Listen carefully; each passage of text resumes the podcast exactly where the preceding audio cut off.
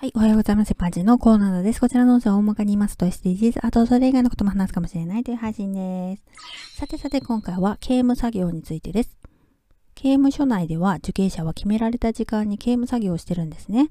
それをすることによって社会復帰させていくっていう目的があって責任感を持たせたり職業の専門知識を得ていく内容になっています。刑務作業は大きく分けて4つ。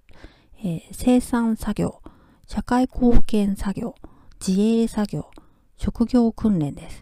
生産作業というのは商品を生産します。社会貢献作業というのは除草や除雪などをします。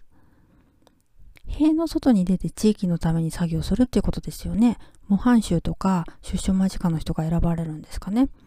自営作業は日々の炊事選択などです。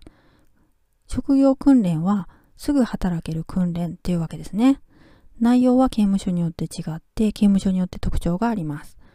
労働時間は8時間までっていうことなので、時刻きっちり動いてるだろうし、サービス残業のようなものはなくて、真面目に取り組めば、そうきつくもなさそうな内容ですね。ちなみに、社会復帰が目的だからでしょうね。死刑囚はやらなくてもいいし、希望すればやってもいいっていう本人が選択できるようです。ではでは今回この辺で次回もお楽しみにまた聞いてくださいね。ではまた。